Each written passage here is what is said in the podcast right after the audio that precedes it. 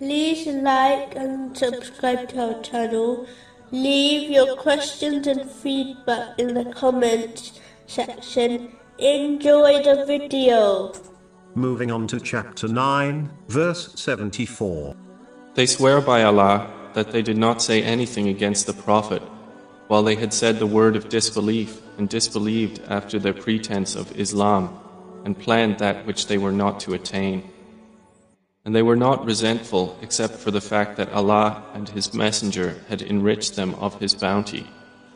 So if they repent, it is better for them. But if they turn away, Allah will punish them with a painful punishment. This verse also describes an evil aspect of hypocrisy, namely, to pretend to support others in matters which are beneficial, only to cause disruption and discord from within. A Muslim should always support what is right and beneficial, irrespective of who is involved or organizing it, and never strive against it in any way, whether this is externally, by openly rejecting it, and unconstructively, criticizing it, or internally, by pretending to support the project, but secretly plotting against it, and putting people off, who are part of it, through their negativity. If a Muslim cannot honestly take part and aid in things which are good, the least they can do is not oppose it, either externally or internally. It is important to note that those who plot evil things will be encompassed by its evil consequences, even if this punishment is delayed and not obvious to them. Chapter 35, verse 43.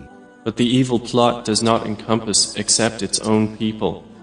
This verse indicates the importance of sincere repentance. This includes feeling guilty and remorse, seeking the forgiveness of Allah, the Exalted, and anyone who has been wronged, sincerely promising not to commit the same or similar sin again, and making up for any rights violated in respect to Allah, the Exalted, and people. If a person fears admitting the truth to a person they have sinned against, will only lead to further trouble. It is probably best not to inform them, and instead perform abundant supplications to Allah, the Exalted, seeking His protection, and asking for forgiveness for the person they have wronged, as compensation.